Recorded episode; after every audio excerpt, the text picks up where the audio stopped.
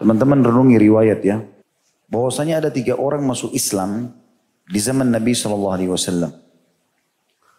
Ketiga orang ini pada saat masuk Islam, baginda Nabi SAW berkata kepada para sahabat, siapakah yang ingin menampung ketiga orang ini?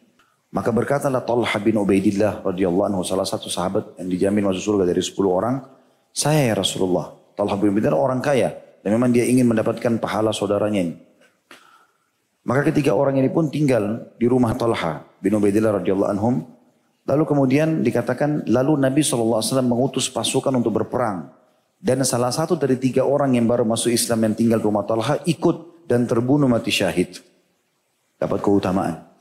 Berjalan waktu, Nabi SAW kemudian mengutus pasukan lain. Lalu orang yang kedua, ini kebetulan dari suku Udrah. Orang yang kedua ikut lalu mati syahid juga.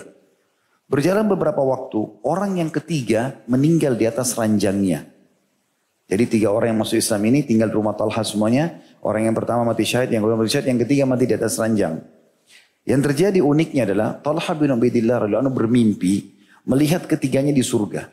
Namun orang yang meninggal di atas ranjang yang terakhir mati paling depan mendahului teman-temannya. Fasilitasnya lebih bagus. Padahal yang dua mati syahid. Dan orang yang terakhir mati syahid mendahului temannya yang syahid pertama. Lalu kemudian orang yang syahid pertama tadi yang pertama kali mati itu ada di paling belakang.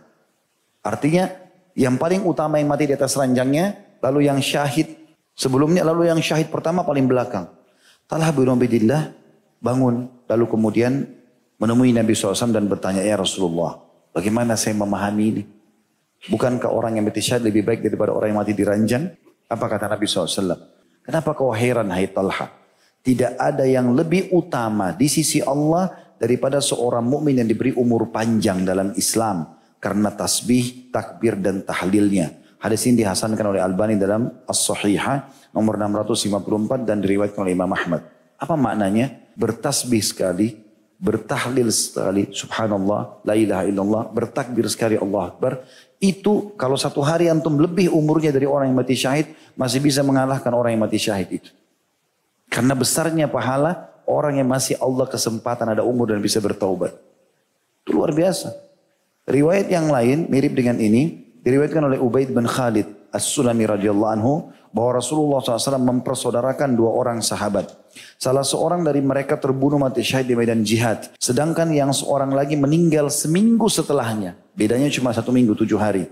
Mati biasa, bukan mati syahid yang kedua.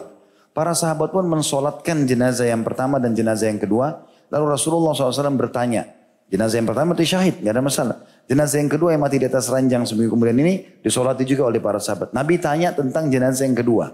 Apa pendapat kalian tentang orang ini? Maka para sahabat yang solati menjawab, semoga Allah mengampuni dosanya. Kalau ada dosanya Allah maafkan. Semoga Allah merahmatinya. Dan semoga dia dapat menyusul saudaranya yang terbunuh mati syahid di medan perang. Maksudnya semoga dengan persahabatannya ini nanti sama-sama di surga. Apa kata Nabi SAW kepada para sahabat? Bagaimana bisa kalian membandingkan antara yang mati syahid dengan yang hidup seminggu setelahnya? Mana pahala sholatnya orang yang hidup seminggu itu kalau mau dibandingkan pahala sholatnya orang yang mati syahid. Artinya seminggu saja dia sholat selama hidup itu udah ngalahin semua ini pahalanya orang yang mati syahid ini puasanya dari puasanya orang mati syahid dan amal-amalnya semua yang dikerjakan selama seminggu yang tidak sempat lagi dikerjakan oleh orang yang mati syahid. Ketahuilah perbedaan antara keduanya antara langit dan bumi. Ini luar biasa teman-teman. Jadi kalau antum dari maksiat lalu Allah berikan kesempatan taubat dan punya kesempatan sehari hidup itu luar biasa. Kesempatan emas jangan disia-siakan. Masa lalu kita kalau kelam bertobat beristighfar kepada Allah itu pahala sendiri. Atau kalau baik kita bersyukur dan kita sekarang menambah kualitasnya.